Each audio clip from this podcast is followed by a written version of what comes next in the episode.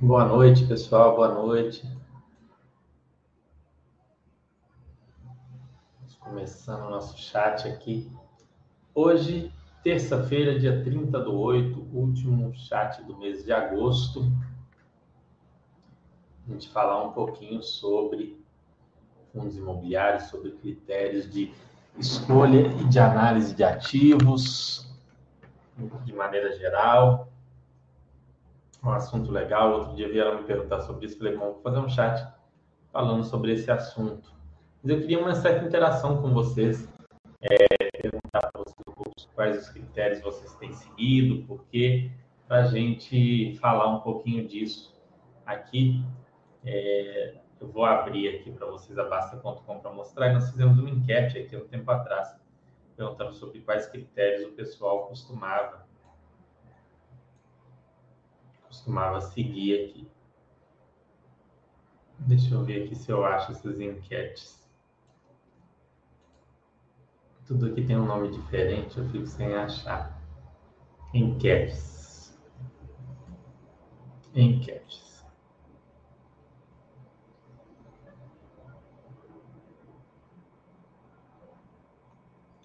Porque você investe em FIIs, essa é interessante também.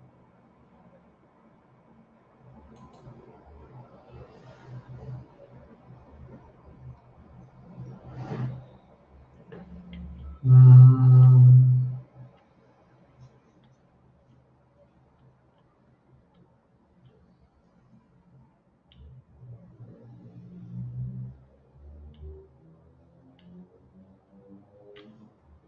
Deixa eu ver aqui. Deixar. Hum...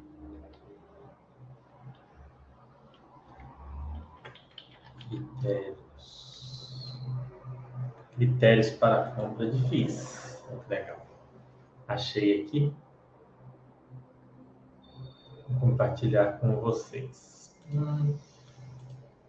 Mas vamos esperar o pessoal chegar. Quem for chegando, pessoal, deixa um alô aqui na Basta.com. É, se for pelo YouTube, deixa um alô aqui no YouTube. A maioria que entrar vai ser pela Basta. Só para eu saber, me falem se o áudio tá bom, se o vídeo tá bom, se está tudo funcionando. Para eu saber aqui está funcionando direitinho, se não está tendo nenhum problema em relação ao nosso ao nosso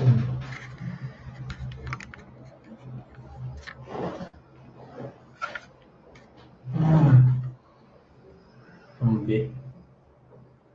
Deixem um feedback aí, senão eu não sei se vocês estão vendo, se está funcionando. Isso é importante.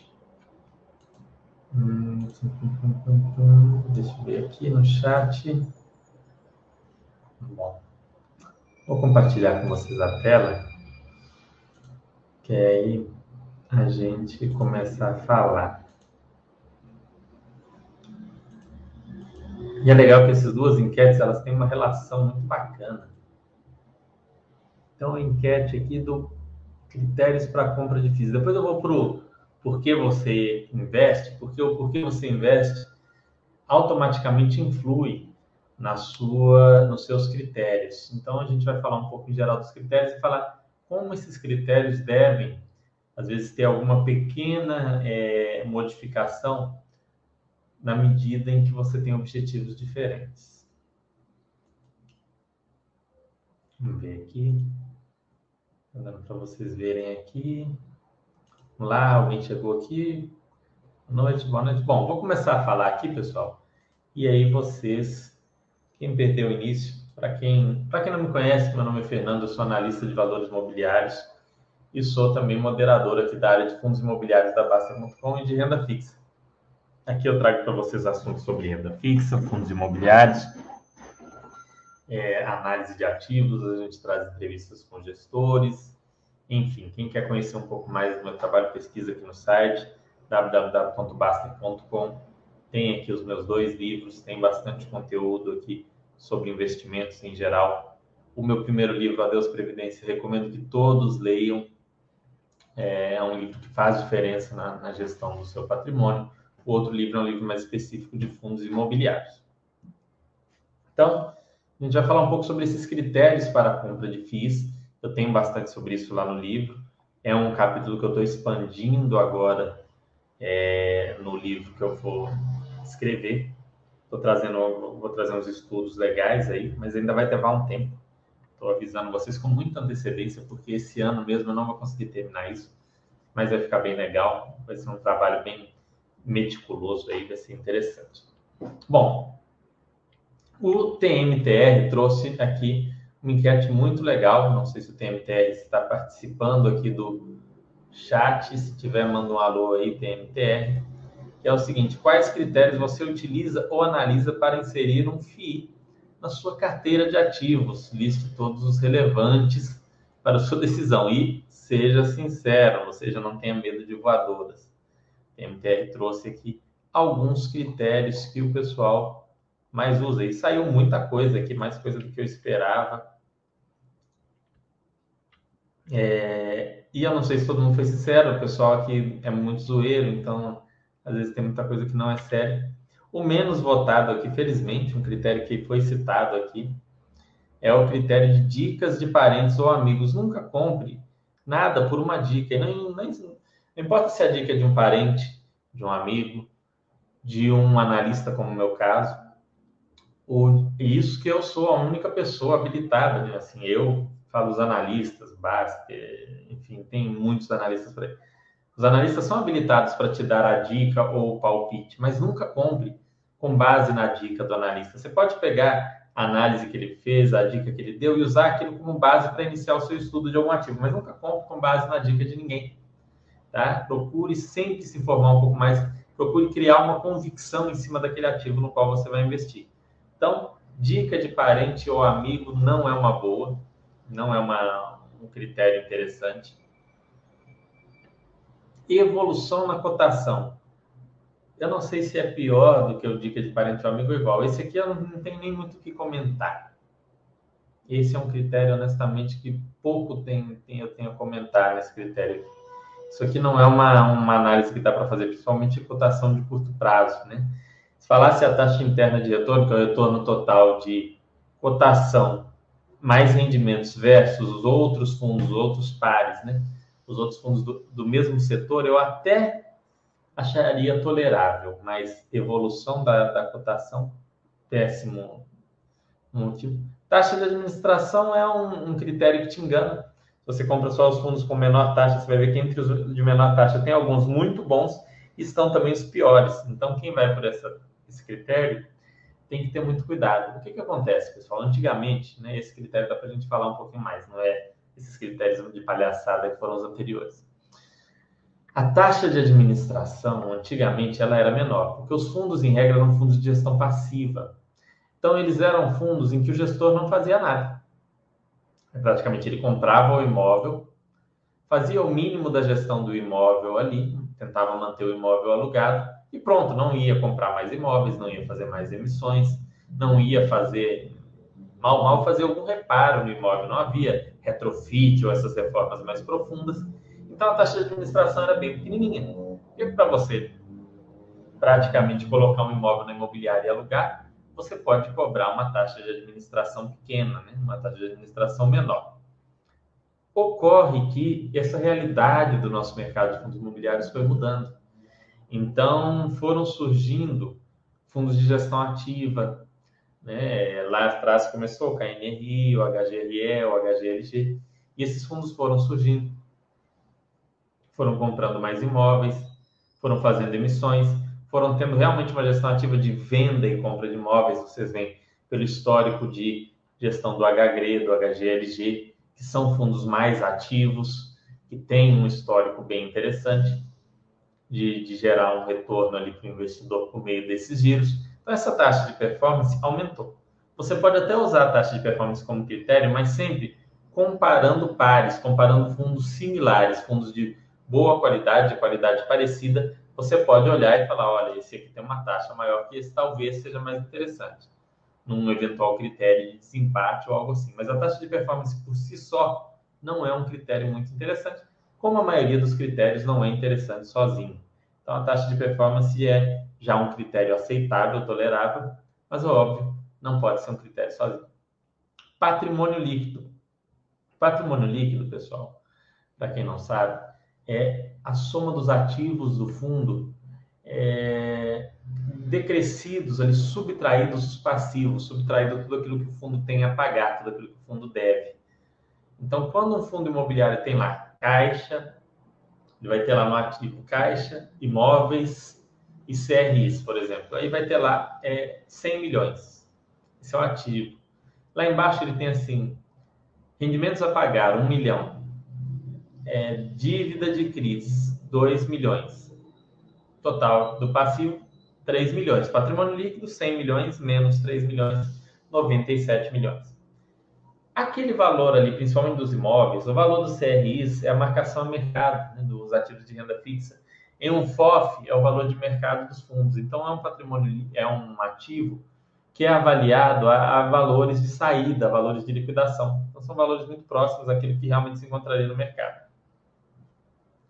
Já a avaliação dos imóveis, a avaliação é, do, de um imóvel, avaliação de um de um escritório, avaliação de um imóvel logístico, de um supermercado, de uma loja, de um shopping, ele é feito com base em parâmetros de comparação e de fluxo de caixa descontado. Então, o avaliador ele vai ter que utilizar os parâmetros ao alcance dele ali para chegar a um valor mais ou menos daquele imóvel. Normalmente eles tentam ser conservadores, o que é correto, que é mais adequado até para por princípios né, desse tipo de trabalho. Existem algumas normas, algumas regras, inclusive da, da ABNT, e ele chega ali a um determinado valor para aquele imóvel. Por exemplo, ele falou imóvel, né, nesse caso que eu citei de exemplo, vale 90 milhões. Só que aquele valor específico, ele seguiu uma série de critérios. Ele não é o valor perfeito de saída. Se for vender o imóvel, pode conseguir um valor maior ou um valor menor. Então, se você se prende muito ao patrimônio líquido, algumas vezes você vai deixar de comprar imóveis, é, fundos que têm imóveis de muito boa qualidade. Né? Um exemplo claro que a gente teve recentemente foi as vendas de imóveis do HGRU bastante acima do patrimônio líquido.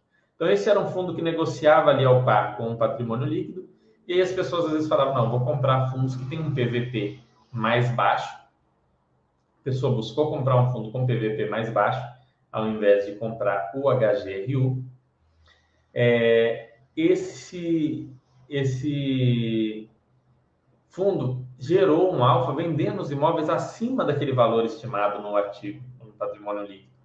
Então, o PVP não retrata, o VP, né, na verdade, né, o P é, é formado em bolsa, mas o VP não retratava perfeitamente o valor ali do patrimônio do fundo, o valor de saída, o valor de mercado, o valor que o mercado estava disposto a pagar pelos ativos.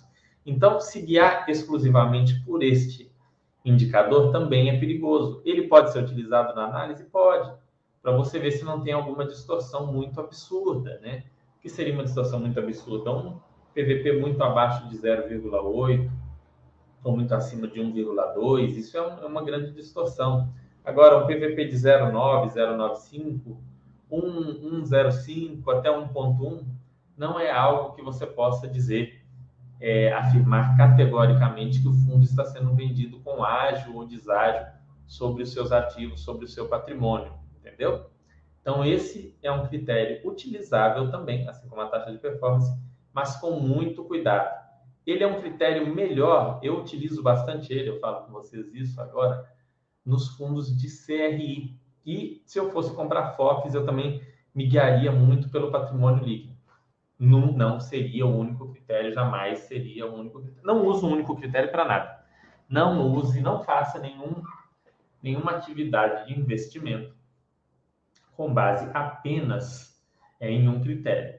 Mas no caso dos FOFs e dos fundos de CRI, patrimônio líquido é um indicador mais interessante de análise, tá?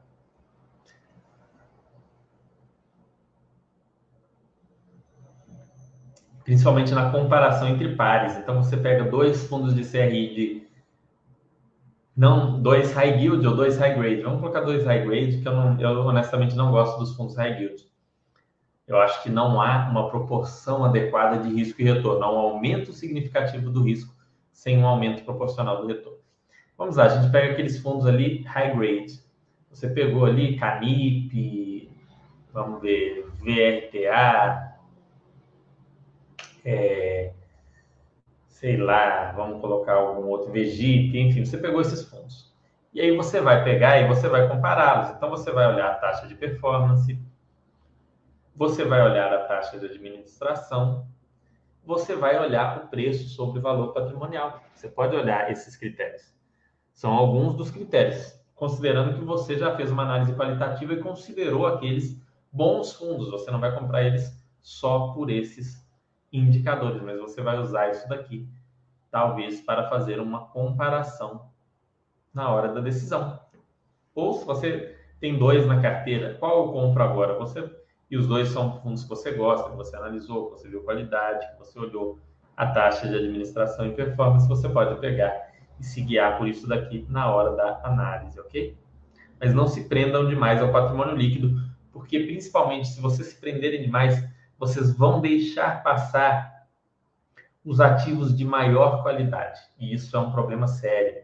É, deem uma olhada no caso do HGPO, lá, de tanto como esse fundo trouxe um retorno muito maior por uma qualidade superior dos imóveis, sendo negociado normalmente a valores um pouco um pouco altos, né? Um fundo que você normalmente não encontra em carteiras recomendadas. Evito alguns segmentos. Aqui a pessoa falou que evita alguns segmentos, depois a gente dá uma olhada nos comentários para ver quais.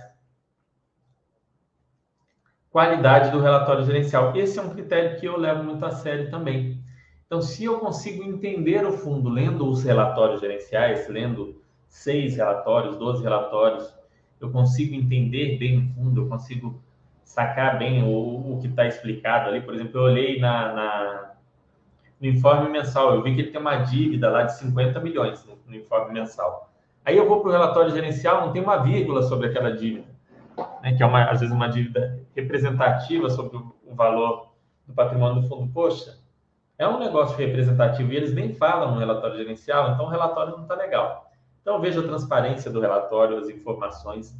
A gente já teve aqui, é, teve o, o, caso antigo né, do JSRE, que a gente fez a análise aqui e entrou em contato com o gestor e sugeriu umas melhoras no relatório gerencial. O gestor foi lá e melhorou. Precisa ainda fazer novas melhoras nesse relatório desse fundo, mas melhorou bastante frente ao que era. Era um relatório muito pobre e teve uma melhora. Então, é, qualidade do relatório gerencial é um ponto realmente muito importante. O pessoal que colocou isso daqui, eu concordo que esse é, um, sem dúvida, um dos principais critérios. Porque se atender os outros, mas esse daqui ficar muito aquém, for um relatório muito, muito miserável, muito ruim, é, talvez não seja interessante para investimento. Consistência no pagamento de rendimentos. Esse é um, é um indicador importante, por quê? pelo perfil do investidor de fundos imobiliários no Brasil, pelo perfil é, do mercado nosso de fundos imobiliários, apesar de a regra ser a distribuição semestral de rendimentos, em, em geral, os gestores optam por distribuir mensalmente. Isso tem um, um efeito psicológico positivo no investidor. Então, quando o fundo não faz o pagamento de maneira consistente, ele paga ali, paga, fica um tempo sem pagar, provavelmente ele está passando por problemas. Então, isso aqui acende uma bandeira vermelha.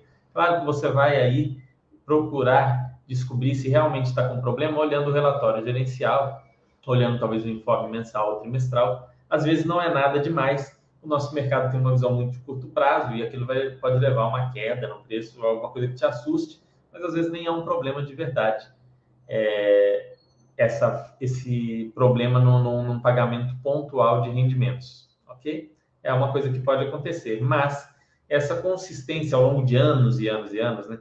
Eu gosto daquele gráfico que tem aqui. Vamos, vamos pegar um, um fundo aqui para olhar isso. Vamos pegar um fundo antigo, né? Não pode ser um fundo novo.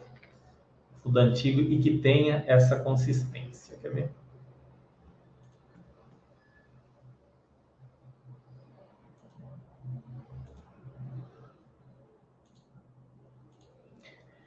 Vou pegar aqui. Hum, aqui.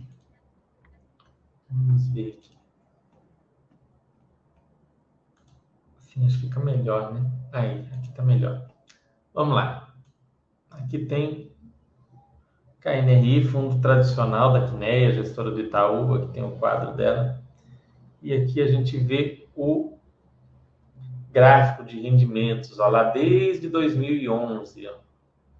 É uma coisa praticamente consistente, aumenta pouquinho, mas vai aumentando. Teve uma queda grande aqui, foi um mês só. Foi um mês só, aí dá um susto aqui né, na pessoa, mas isso aqui nem é relevante. Então, basicamente aqui, ó, alguns meses com algumas algumas coisas fora do comum,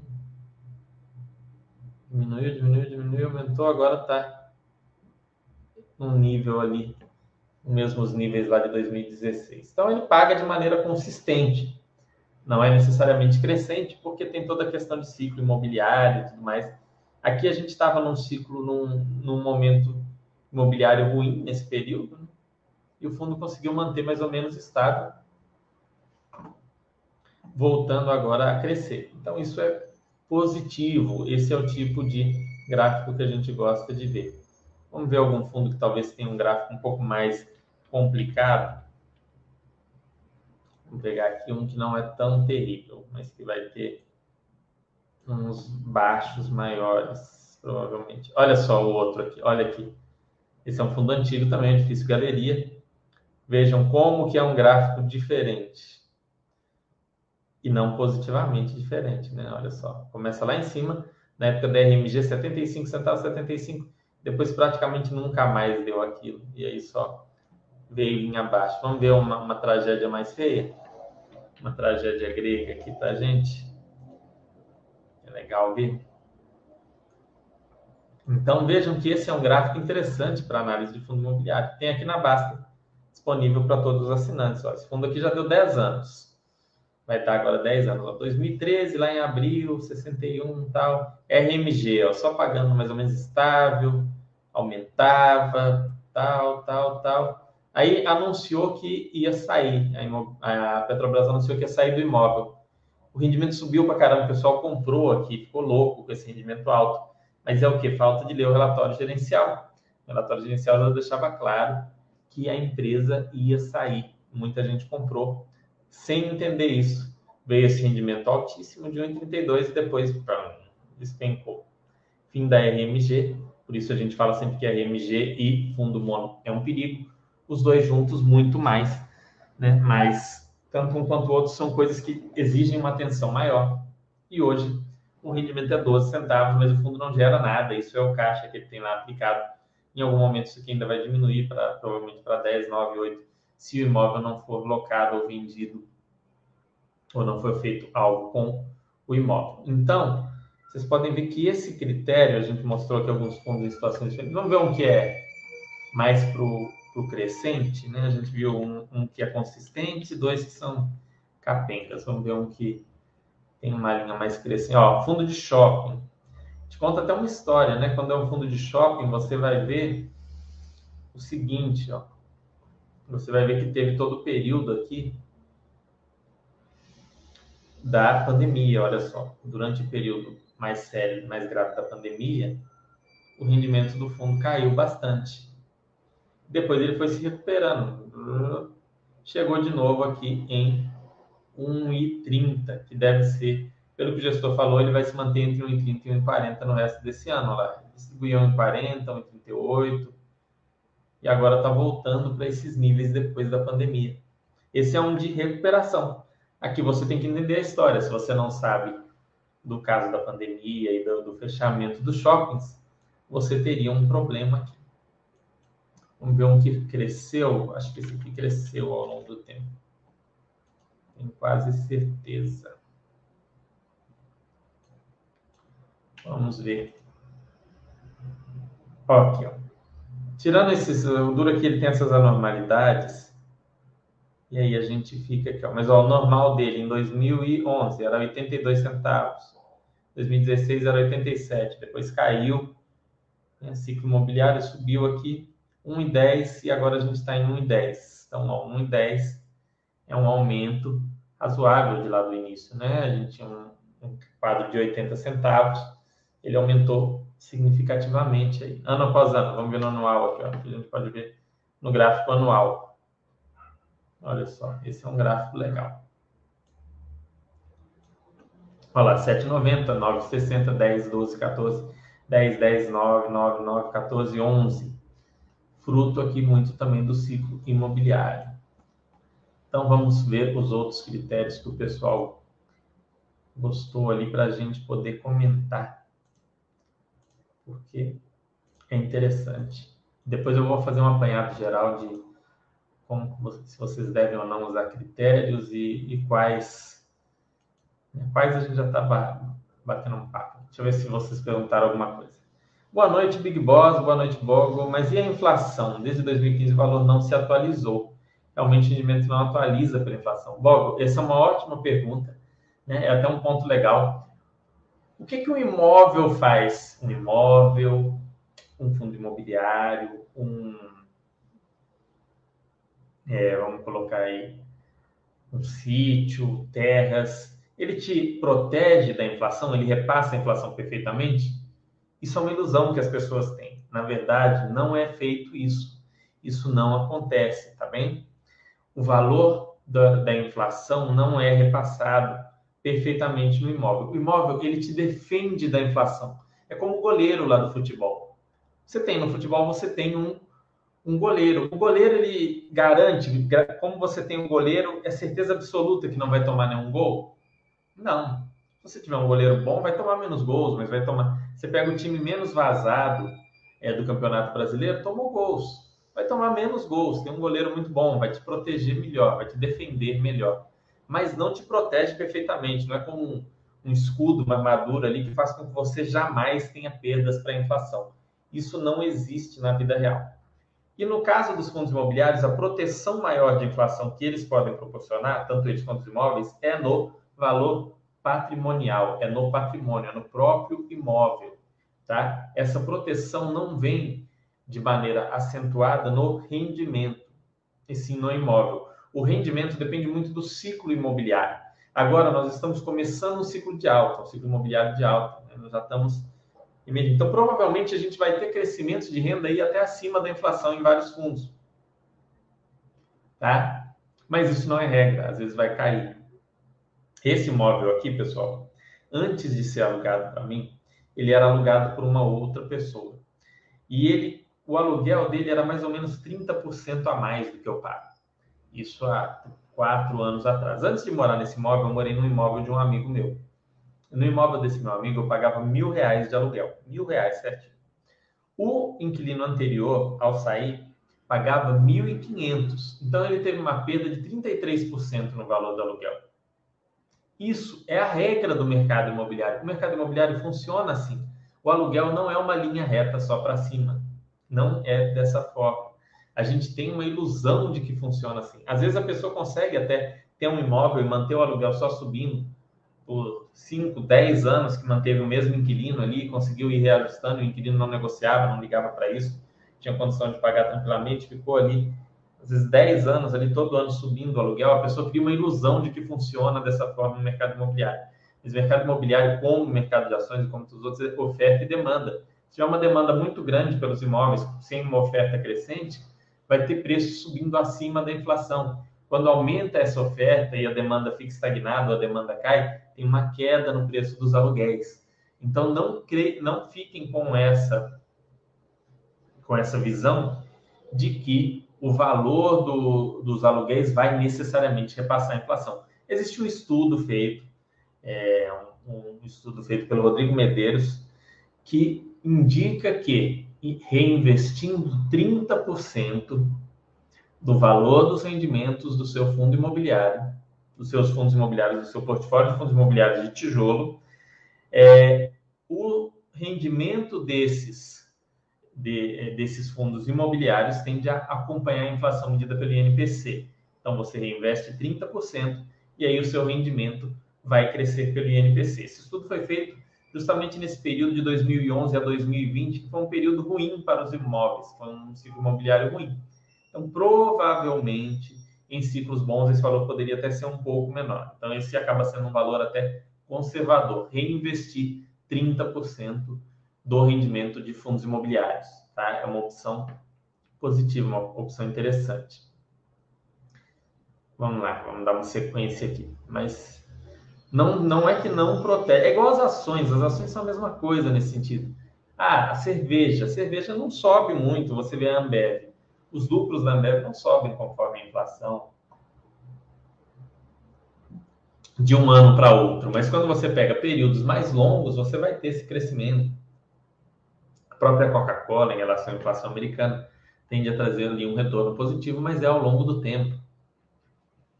Então não, não acontece de uma hora para outra. A gente olhou aqui a consistência no pagamento dos rendimentos. Baster Ranking, o Baster Ranking é um ranking feito pelos usuários aqui da Baster.com.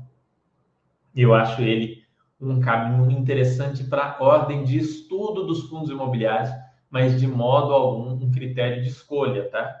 É, eu mesmo, se eu fosse montar um ranking, eu sei que meu ranking seria bastante diferente do Baster Ranking. Assim, vários fundos estariam mais para baixo, alguns mais para cima, seria um ranking diferente. Então, assim, Baster Ranking é interessante para fins de ordem de estudo. Né? Ele acaba privilegiando também os fundos mais antigos, o que não é ruim, mas é uma você deixa de fora algumas coisas interessantes se for olhar só por ali. Então ele é um critério interessante de estudo. Um outro colocou aqui número mínimo de imóveis. Número mínimo de imóveis é interessante principalmente para carteiras iniciantes ou para carteiras pequenas. Então, isso reduz bastante o risco. Número de imóveis acima de três ou cinco imóveis, a gente falava em três, mas hoje, como o mercado cresceu muito, a gente pode falar em número mínimo de cinco imóveis, você já vai ter um fundo multi-imóveis. Veja que essa, essa número mínimo de imóveis, ela está até repetida é a mesma coisa, né, que multimóveis, né, número mínimo de imóveis e multimóveis. Um número mínimo, óbvio, vai ser um número acima de um, né, o número mínimo é um, então não, não tem lógica. Então esse é o mesmo critério. É vamos deixar para falar para ele depois que ele é o principal aqui, mas ele está aqui, tanto que ele ficou citado duas vezes e bem colocado, tanto em primeiro quanto aqui. Alta liquidez. Hoje, os fundos pertencentes ao IFIX, de maneira geral, têm uma liquidez suficiente para o pequeno investidor.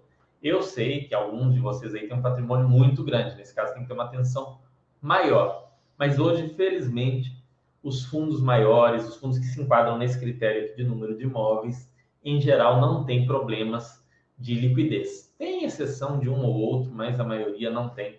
Dá para comprar. Mas a liquidez, sim, é um critério importante de saída. Se você precisar vender aquele fundo imobiliário e a liquidez dele for baixa, vai te gerar talvez um, um pouco de transtorno. Então, ficar de olho na liquidez nunca é mal. Não tem FIIs, isso aqui não sei nem por que colocaram essa opção, mas se não tem FIIs, não tem critérios. Comentários meus e do Giovanni, isso aqui é um bom caminho, né? É, o que, que, são esses comentários? Nós resumimos ali, não é um comentário de análise, né, onde coloca opinião. Às vezes eu coloco alguma opinião quando é algum assunto mais sério, que eu sinto que vocês podem se explodir ali com aquele fundo, aí eu coloco ali um, um alerta ou coloca um comentário falando para ter atenção com alguma coisa. Mas é, isso é até uma coisa para vocês prestarem atenção nos fundos que vocês investem quando a gente coloca esse alerta ou alguma coisa assim. Esses comentários são bons para você fazer o estudo do fundo. Você lê os comentários, pelo menos dos últimos 12 meses, você vai levar é, minutos, aí você não, não vai levar nenhuma hora para analisar o último ano do fundo. Se puder, analise os últimos dois anos, e aí, por fim, depois de ler esses comentários dos últimos dois anos, você pega o último, os dois últimos relatórios gerenciais, você vai ter uma base boa de decisão. Você vai estar adequadamente informado para tomar uma decisão positiva ou negativa. Então, vá no caminho. Ler os comentários é legal. Além de ler os comentários, faça isso. Pegue ali. É o relatório, os relatórios gerenciais mais recentes e é, leia. Assim você vai ter mais informações. Você provavelmente vai tomar uma decisão é, mais, mais consciente, mais. Como que a gente pode dizer? Mais. O termo não seria responsável. Uma decisão mais bem embasada. Acho que seria esse o termo mais adequado. Localização dos imóveis. Bom, localização dos imóveis é um outro critério aqui bastante importante. Né? Imóveis bem localizados têm uma chance menor de dar problema. Ainda que o gestor se mostre um idiota, é mais difícil dele fazer alguma coisa muito terrível com imóveis bem localizados. Então, bons imóveis de boa qualidade construtiva em bons locais são muito bons. No caso de fundo de gestão passiva, isso é 99%, tá? É um fundo mono de gestão passiva, isso aqui se torna o principal critério. Localização seguido pela qualidade dos imóveis. Acho que colocaram localização pensando também em qualidade. Então, quando é gestão passiva, mono, esse critério aqui é vital. Tempo de IPO. O tempo de IPO não é tão relevante no caso do, dos fundos imobiliários como é das ações, pelo seguinte, porque importa mais o histórico da gestão. Então, você tem gestoras como a CSHG, a Red Investments, a Rio Bravo, a XP, a BTG, a Vinci, que já tem um histórico longo como gestora. Então, você já é capaz de avisar, de avaliar a gestão daquele, da, que aquele fundo vai ter no futuro. Provavelmente a gestora não vai ser muito diferente. Tem a gestora que é mais paradona, ela não vai virar uma gestora superativa é, simplesmente porque criou um fundo novo. Ah, não, ela é uma gestora ativa que vende, compra, faz um. Ela não vai agora mudar o seu perfil no novo fundo. Então, o tempo de IPO, para mim, não é um critério muito relevante no caso dos fundos imobiliários, contanto que você tenha se atentado aos outros pontos todos. Então, um fundo novo, né, que tenha bons imóveis alugados com contratos às vezes atípicos e longos ou com bons inquilinos, em boas localizações, né, um fundo às vezes pouco alavancado ou com uma alavancagem muito bem amarrada, tempo de IPO tem pouquíssima importância, na minha opinião. Não é um critério que eu levo muito em conta. Gestão ativa. Né? A gestão ativa a gente falou lá embaixo em outro critério, mas basicamente é um fundo em que o gestor tem mais liberdade para comprar, vender, avaliar, analisar imóveis. Isso faz sentido porque os fundos de gestão passiva, o gestor ficava muito amarrado. A gente teve problemas em fundos no passado, por, por, por, pelo fato dos cotistas não aceitarem uma reforma no imóvel, não aceitarem uma retenção de valores para fazer alguma manutenção, alguma coisa necessária e isso ocasionou problema no, nos fundos imobiliários. Então, a gestão ativa é uma tendência cada vez maior. É, é, raro a gente ver fundo novo de gestão passiva, eu não me lembro de nenhum recente. Então, é, é uma coisa complicada. Só invisto em FIIs de tijolo.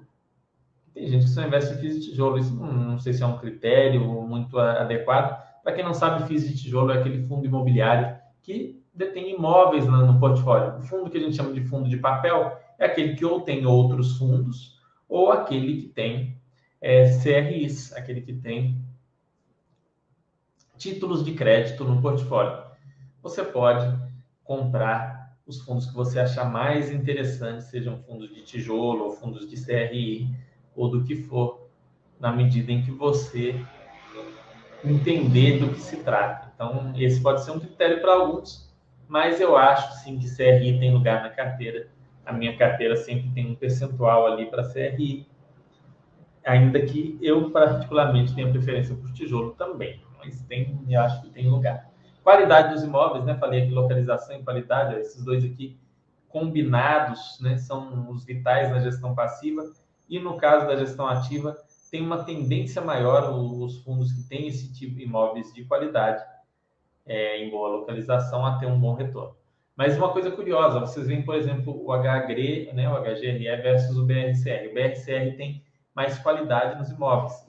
Mas devido a umas situações de gestão, o BRCR trouxe historicamente um retorno bem menor que o HGRE, com imóveis piores e até mais vacância. Então, isso aqui não é tudo, é aquilo que a gente fala, né? É melhor, eu prefiro um gestor ruim com bons imóveis é, do que o gestor ruim com maus imóveis, mas eu prefiro o gestor bom, seja como for. A gestão é muito importante em fundos de gestão ativa, que é outro critério que o pessoal falou. Vacância baixa, isso aqui a gente tem que avaliar relativamente. né, comparar com pares, comparar com tipos de imóvel. A vacância pode até representar uma oportunidade de vez em quando, porque o nosso mercado tem uma visão muito de curto prazo. Então, quando aumenta a vacância, às vezes as pessoas se desesperam, começam a vender. Vocês não devem entrar nesse grupo dos desesperados. Tem que ter a frieza de avaliar e ver se aquela vacância é uma vacância em razão de um problema ou é uma vacância que é, tem uma tendência de ser resolvida e, enfim, e vocês não venderem o fundo na baixa só porque o inquilino saiu. Se vocês têm um imóvel alugado e o inquilino sai, eu tenho um imóvel aqui e esse imóvel aqui, você é dono do imóvel onde eu moro. Aí eu falava, vou embora. Vou me mudar, vou morar em outra cidade, em outro estado, em outro país, em outro planeta. Vou ter que sair do imóvel. Você não vai desesperadamente vender o imóvel. Né? Você pode até fazer um anúncio, ó, vendo ou alugo, e aí você põe ali é, aquele valor ali que você vai fazer uma análise e tal, vai colocar o preço ali de venda ou de aluguel. Você não vai chegar e sair vendendo para o primeiro que aparecer por qualquer preço, não, tá, tá vago, não presta e tal, não, era, era 400 mil, mas eu estou vendendo agora por 200, porque tá vazio, não é assim. Então, no mercado de fundos imobiliários, você não deve agir de maneira maluca quando a vacância do fundo sobe também. Você tem que ser frio e analisar de maneira criteriosa, tá? O que não significa que a vacância é, não seja um ponto a ser analisado. É sim, é um ponto interessante. Gestora que confio, volta né, a importância da gestão, vocês veem que está o número 4 aqui, a gente entra no top 5.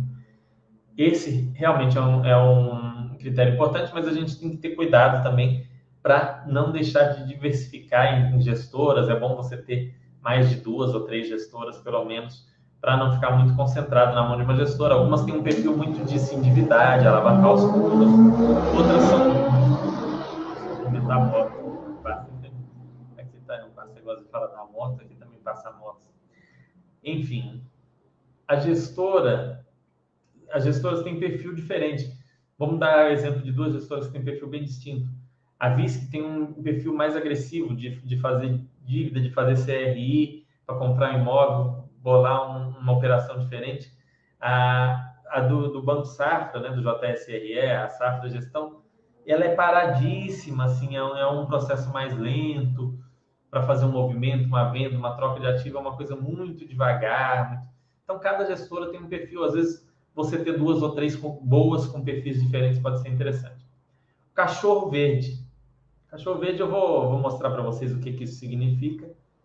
Mas vamos, vamos olhar esses dois primeiros aqui. Depois a gente volta no cachorro verde, que aí eu mostro com exemplos de fundos. Multimóveis, né? A gente ia falando ali e multi-inquilinos. Multi-inquilinos é o fundo que depende de mais de um inquilino. Nem todo fundo que tem vários imóveis tem vários inquilinos.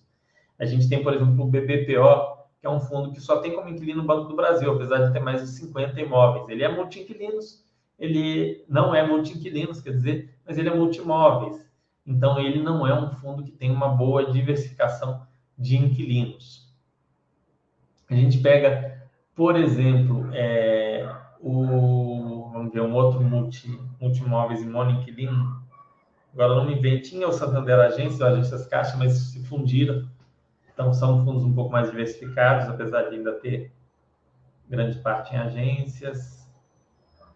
É, ah, o RBET, o Bravo Educacional é um fundo que tem praticamente como inquilino é, o grupo Cogna, né? A Cogna, a antiga Proto, são praticamente, é praticamente inquilino de todos os imóveis. Então, é multi, mono inquilino e multimóvel. Então, nem, não necessariamente ter muitos imóveis significa ter muitos inquilinos. É, outro, outro, outro fundo de multi-imóveis, monoinquilino. Bom, tem, tem alguns desses foi que eu lembrei agora, mas as duas coisas não são sinônimos. Quando tem as duas juntas, há uma redução do risco. Normalmente vocês vão perceber que os fundos que têm multi-imóveis e multi-inquilinos, eles pagam um rendimento um pouco menor em relação à cota, ou seja, elas, eles têm um yield menor. Por quê? Porque o risco percebido desses fundos é mais baixo. Então, em razão de ter um yield, é, em razão de ter um risco menor, de ter um risco menor, o yield vai ser menor, já que o preço vai ser maior, ou seja, as pessoas vão estar dispostas a pagar um pouco mais para correr um pouco menos de risco. Ok?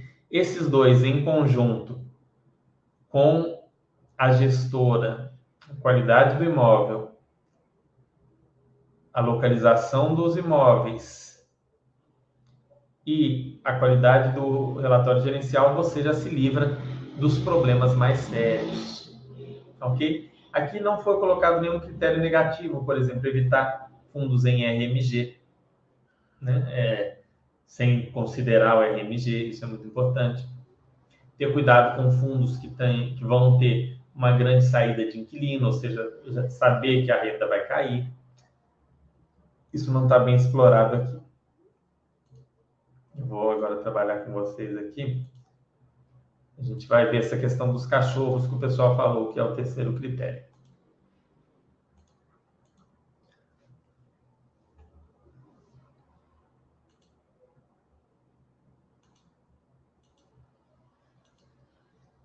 Dados cadastrais. Não, aqui, ó. Basta. Estão vendo que aqui tem os cachorros? Isso aqui são algumas avaliações aqui, ó, é, da Baster.com e que tem, se você colocar o, mouse em cima, você vê a explicação, olha só.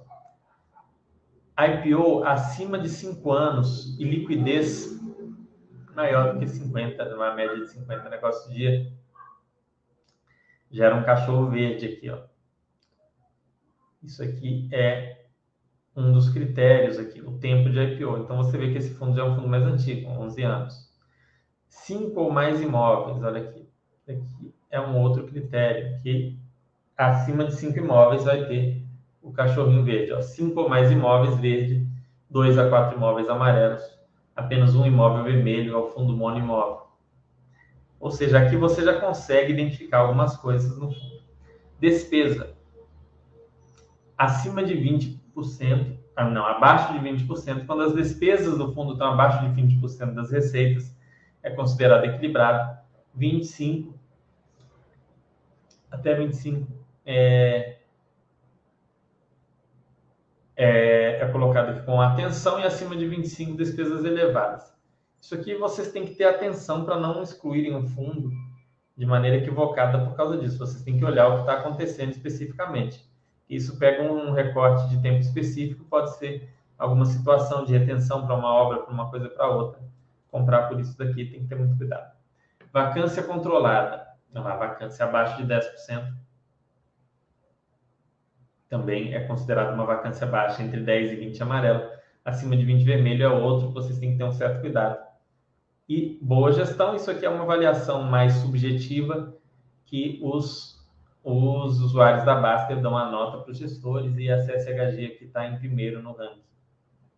Então, vocês têm aqui essa visão aqui. E aqui tem os comentários do relatório gerencial. Aqui tem o um comentário que eu fiz, coloquei aqui uma coisa. Aqui está bem resumido. VP, vacância, Vamos ver o outro aqui, a outra enquete.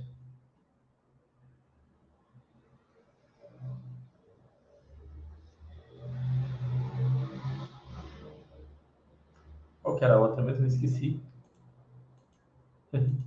Eu ia trazer mais uma aqui para vocês. Deixa eu ver qual que é. Gestão de FII, como segmento, qual tipo de imóvel.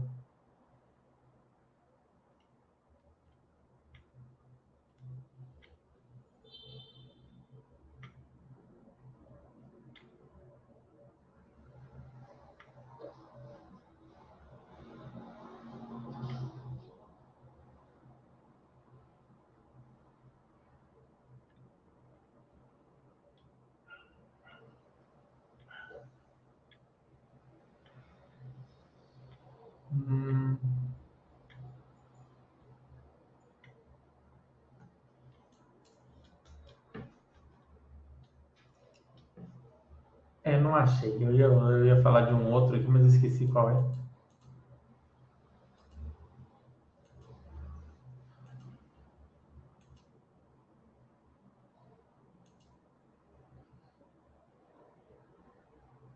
Aqui, ó, por que você investe em FIIs? Isso aqui acaba pegando um pouco nos seus critérios, né? no, nos seus critérios. Vamos lá, vamos ver aqui esses, esses, motivos que o pessoal colocou. Deixa eu ver primeiro se vocês perguntaram alguma coisa aqui para a gente tentar agregar. Fazer passeata para o Fernando liberar o Fernando Ranking. Quem sabe um dia, né? É, mas eu não tenho bem um ranking, sabe? Eu tenho assim os fundos. Eu não tenho um fundo que eu achar esse é o melhor fundo. Tem muito análise que tem para esse é o melhor fundo. Tem alguns fundos, né? Um, sei lá, cinco, seis fundos que eu acho que tem uma qualidade superior. Mais uns 10 a 15 fundos que eu acho que tem uma qualidade boa, aceitável, e tem o resto. Né? Vira e mexe algum que estava no meio ali, passa para o resto, e algum mais novo sobe. Os de cima variam menos. É, vamos ver aqui, ó. Os, os critérios, por que o pessoal investe em fundos imobiliários? Como já está quase na hora de terminar, pessoal, não vou olhar muito é, tudo aqui, não vou comentar em detalhes cada um. Dois aqui falaram por rentabilidade. Rentabilidade sempre é algo considerado, né? ainda que não seja o, o, foco na análise, mas você não investiria se não rendesse, mas isso aqui não. Para investir no, no Edgar, a gente mostrou Edgar aqui hoje. Youtuber, corretor ou cunhado falaram que é bom. Esse cara deve estar de brincadeira, não é possível. Reposição mais rápida de RE é, de fato, né? gera fluxos de caixa constantes. Né? Acho que isso que ele quis dizer. Não sei. Investia, vende tudo. Possível retorno maior do que a renda fixa no longo prazo. É, isso aqui é um motivo para você investir em qualquer renda variável. Né? Você não investe em renda variável esperando um retorno menor do que a renda fixa ainda que isso possa acontecer, mas isso não é no que você pensa. Reinvestimento, potencializar os juros compostos. É... Hum, é isso, tem, tem algum sentido isso daqui, tá? Mas não muito. A vantagem é a geração de caixa constante permite fazer aportes constantes, né? Que é interessante mas os juros compostos atuaria se o fundo reinvestisse esses, esses rendimentos de maneira adequada dentro do próprio fundo, se fosse possível, né, se a legislação permitisse. Volatilidade menor do que as ações são um fato. Para quem se incomoda com volatilidade, fundo imobiliário é muito mais interessante do que ações. Porque o cara que se incomoda com volatilidade, ele vai dançar nas ações, ele vai fazer besteira. Então, fundo imobiliário é um caminho mais seguro para ele. E aí, se ele não aguentar, tem que ir para renda fixa. Cleiton falou para diversificar ao máximo possível. Isso para mim não é critério para se investir em nada. Você deve diversificar, mas nunca diversificar por diversificar. Viver de renda. É difícil comentar. Viver de renda é um objetivo natural, mas você tem que focar mais no meio e não no fim. Isso é algo que, para aquele que investe de maneira é, disciplinada e adequada, investe um, um percentual razoável da renda, isso em algum momento vai acontecer. Quando? A gente não tem como dizer. Renda para reinvestir, né? entra aqui no viver de renda, no juros compostos, tudo mais, a mesma coisa, né? Os fundos imobiliários em geral pagam mensalmente 95% pelo menos do seu resultado. A legislação obriga a pagar semestralmente, mas a maioria paga mensalmente. Então você vai ter aquele fluxo constante de caixa. Diversificação do setor imobiliário. Isso eu acho interessante. Tá? É possível você obter uma diversificação muito maior é, com fundos imobiliários do que com imóveis normais. Para uma pessoa média, né, Fernando? Mas eu tenho 10 milhões, aí eu tenho 12 imóveis, não sei o que. Para você, talvez não, meu querido. Mas a maioria dos brasileiros, é, mesmo a maioria dos investidores brasileiros, tem um patrimônio de menos de 100 mil reais. Menos de 100 mil reais não dá para comprar um imóvel, sei lá, em 80% das cidades brasileiras. 70%, 80% das cidades, não dá para comprar um imóvel com 100 mil. Então, com fundos imobiliários, o cara vai ter acesso ali a montar um portfólio, ainda que ele monte um portfólio pequeno, de 10 fundos, ele vai ter ali mais de 100, 120 imóveis. Então, é claro que há uma diversificação muito melhor. Eu acho que imóvel não é uma opção para quem tem uma, um patrimônio que não está na casa dos milhões, e o fundo imobiliário, sem dúvida, é uma opção até para quem está com um patrimônio na casa dos do menos de na, casa de 10 mil, 15 mil, 5 mil, já, é, já vira uma opção. Proventos todo mês, entra no novo, renda para investir, renda, renda, renda. Vejam que o objetivo, reinvestimento da renda, viver de renda, lá, vamos ver quantos tem renda. Reinvestimento, um, dois, três, quatro. Falando de renda, e um, dois,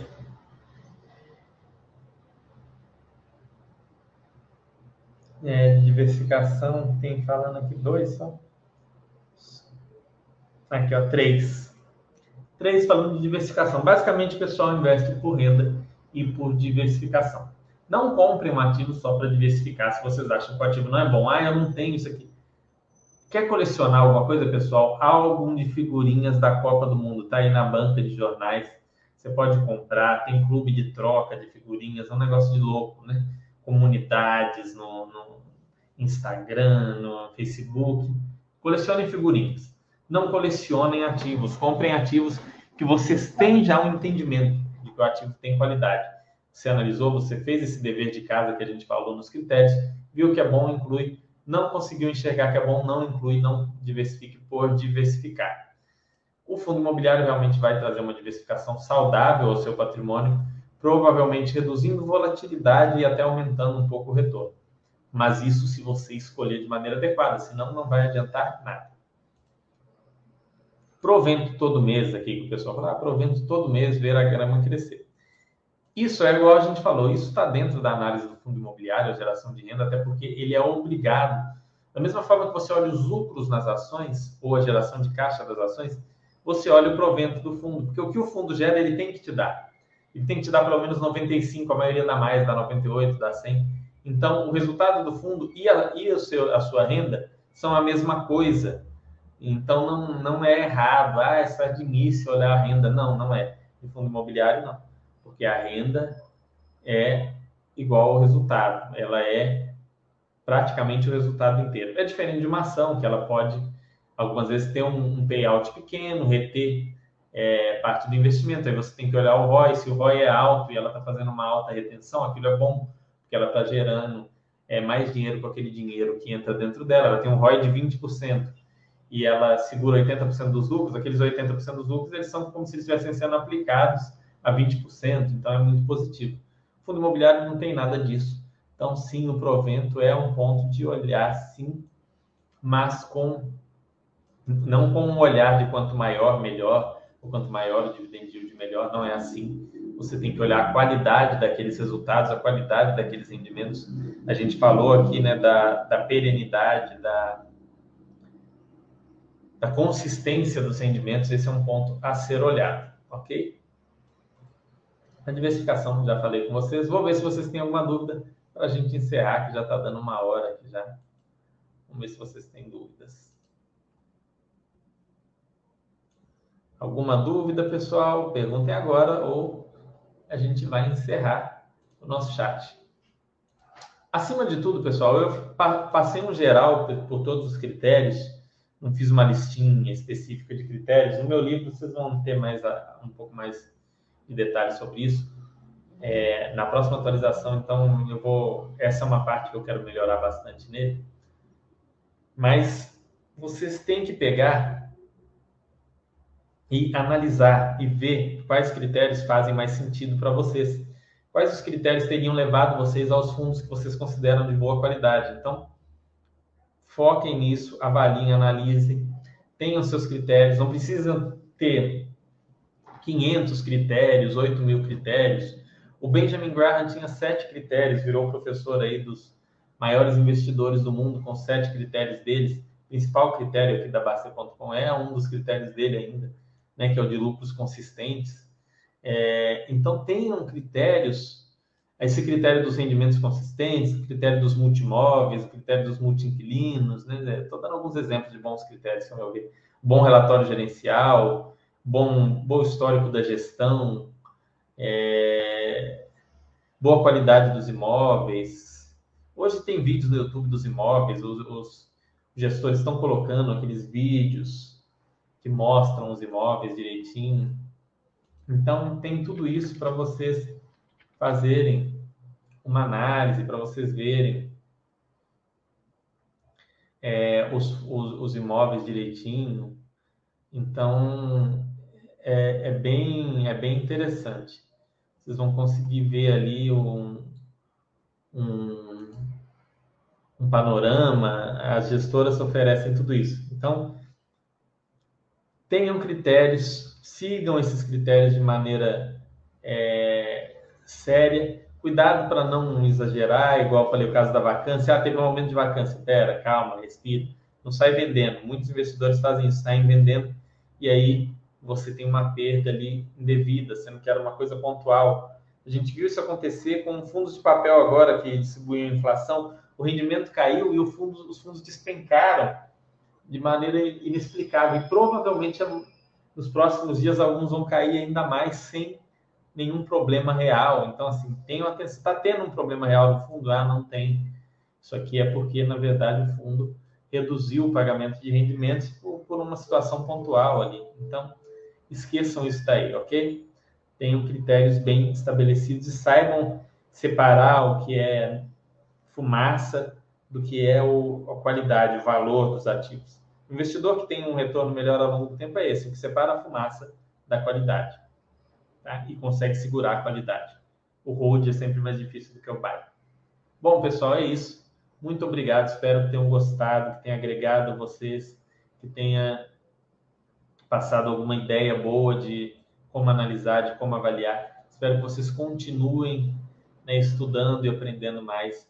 E agora, no dia 13 de setembro, a gente está de volta com conteúdo aí de, de, de, fundos imobiliários, de renda fixa, de investimentos, para bater um papo e para fazer uma análise bem legal aí desses ativos, para vocês ficarem preparados para comprar é, aquilo que houver de melhor, ok?